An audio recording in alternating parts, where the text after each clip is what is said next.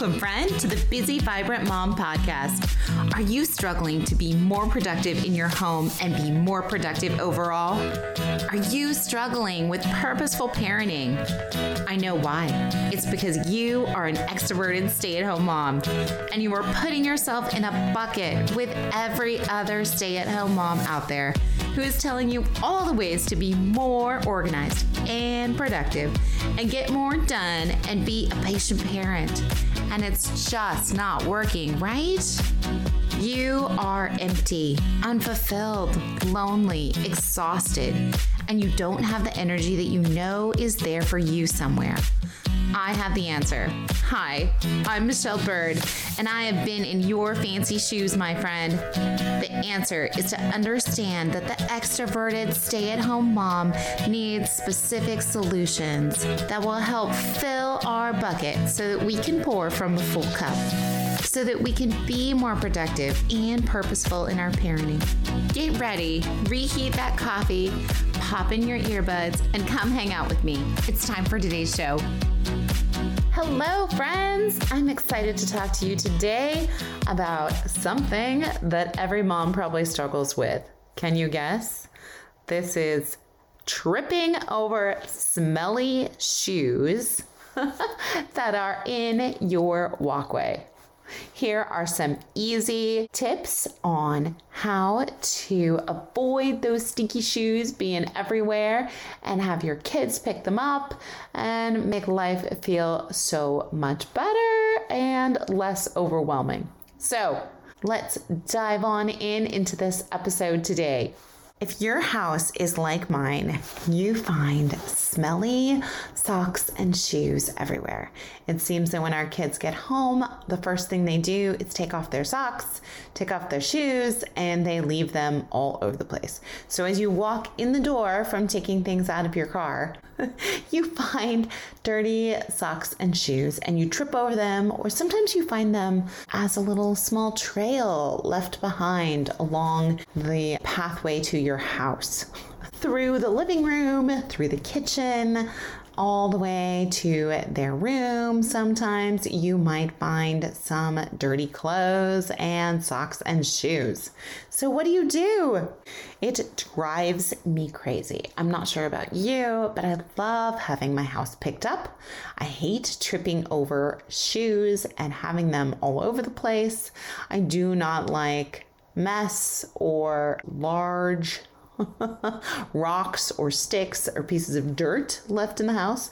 So I tried to figure out what can I do to fix this problem of my kids leaving their shoes in the house. If you want to find out, here we go. Let's dive in. Here are three simple steps to helping your kids have a productive place to leave their shoes so that nobody trips over them and you do not feel overwhelmed with stuff everywhere. Number one, designate a spot for the shoes. So this may be a basket at your front door, maybe you have a place where you sit down at the front door and you kind of your entry spot and you take off your shoes. You can have baskets for each kid. I know one of my friends recently put in kind of like a little hall closet, an entryway, almost like a mudroom where you can hang up jackets. There's a little bench you can take a seat on, and you can have little baskets underneath, one for each kid that leaves their shoes there that's an option. Our house does not have a good spot for an entrance area like that. You just walk straight into a hallway. And if you're walking in through the garage door, you walk straight into the kitchen. So for our house, if I was to figure out a cool mudroom area, it would be in the middle of the kitchen. so we decided that the shoe spot for us was going to be in the garage. This helped so much with little kids because they always have dirt in their shoes, especially boys, or rocks, or their shoes are full of sand, or now they're just dirty and smelly now that they're in elementary age kids. So, those shoes, I would much rather be in the garage where they can smell up the garage and not my house. So the kids know when they get out of the car, the first thing they do is take off their shoes and put it in the shoe bin in the garage. So in our garage, we have a little extra spot where we've gotten an IKEA piece of furniture that has a drawer that pulls out. There's two big areas in there for shoes, and those are my shoes and my husband's shoes. So shoes that are dirty shoes, shoes that, you know, are used tennis shoes that we're going to go use other places, those live there. And then right next to it is a cabinet from IKEA, super easy. And there are three spots to put shoes two shelves and then three spots for shoes. So each child has a shelf and they stick the, all their shoes on that shelf. Super easy.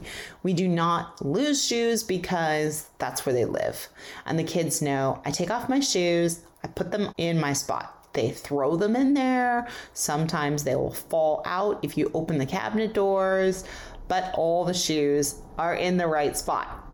The boys' shoes are on their shelf, and my daughter's shoes are on the bottom. She has the biggest spot because, of course, girls have the most shoes. So that is our spot where we have designated the spot to leave the shoes. That works really well for us. They can sit down. My original thought was they could sit down on the bench, take off their shoes, and put them in the cabinet. But they never have enough patience to sit down on the bench. So they just pull off their shoes really quick, sometimes using their hand or their feet just to pull them off and toss them into their spot, their shelf, and then head on inside. That way, if the shoes are dirty, if they're smelly, if anything, they go directly from the car into the shoe bin. So that's number one. Designate your spot for shoes, wherever that might be. If you have a great spot at the front door to do baskets, or maybe you have a spot in the garage Designate a spot where you would like the shoes to go so that people are not tripping over them. Number two, remind your kids to put their shoes in that spot. So once you've figured out, okay, this is the spot I would like all the shoes to live, you will need to remind your kids because it will not be automatic at first of where their shoes go. So constantly remind them don't forget, take off your shoes after you get out of the car and put them in your spot in the shelf. Put them on the shelf where they go or wherever your designated spot is. Number three, reinforce this behavior. So, reinforcing it positively by thanking your kids, Thank you. That was such a good job of you putting away your shoes. Thank you. Now we're not going to trip over them. Or, like my kids, typically my boys, don't always learn the first time, and so they leave their shoes all over the place still.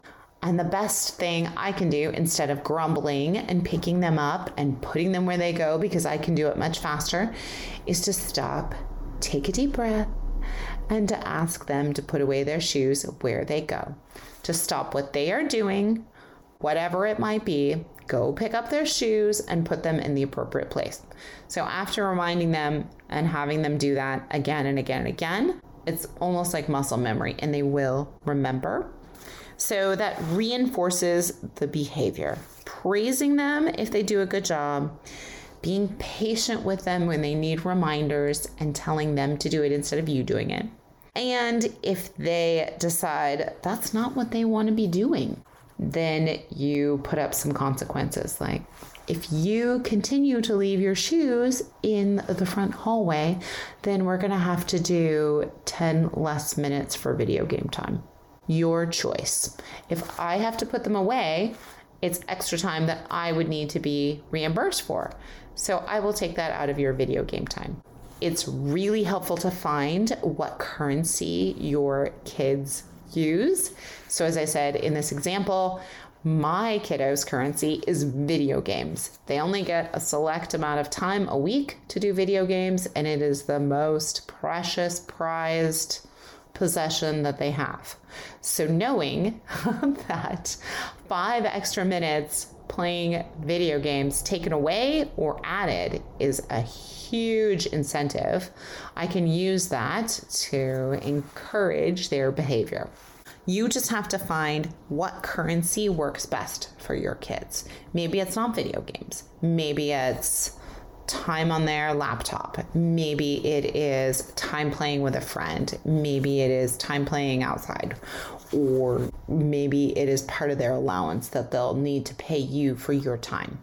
So, something that is their currency, the thing that they value most, that's the thing you want to use to reinstate this behavior if it's a problem and they refuse to do it. Hopefully that helps so you will never have to trip over dirty shoes again. And as I said, it is so nice to have them in the garage because right now they stink. Um, not excited for when our boys are going to jump into the teen tween years and start sweating more often. They already sweat quite a bit. And when they will start smelling more boy like, they already, their shoes and socks reek. So having them in the garage is super awesome. Our steps for never jumping over those piles of shoes or being tripped would be number one, designate a spot in your house for those shoes. Remind your kids to put their shoes in that spot. Number three is reinforce that behavior. Now, one quick bonus I wanted to offer I have heard a tip of some moms put the kids' socks right next to their shoes. So there's never a problem of, I can't find my socks, I don't have socks when you're trying to jump into the car. You always have the socks and the shoes that live together. For us, I think having their socks in the garage would be detrimental because they would be all dirty. But maybe if you have socks and shoes by the front door, you have a basket and there's a bag of socks in there and there are all their shoes. So work out what works best for you, but that is another bonus tip to keep those socks next to the shoes. And that might help troubleshoot some things if that is a problem. It's been so much fun hanging out with you today. I really hope that this has helped you feel less stressed with having shoes and socks everywhere and tripping over them as you enter your house. As always, come on over to our Facebook group. I would love to connect with you there and hang out. If you need extra help in troubleshooting things like this, parenting problems, or being purposeful in your parenting, or productive in your day, come grab a coaching session with me. I would love to connect and hang out with you. Now, go have a very busy, vibrant day.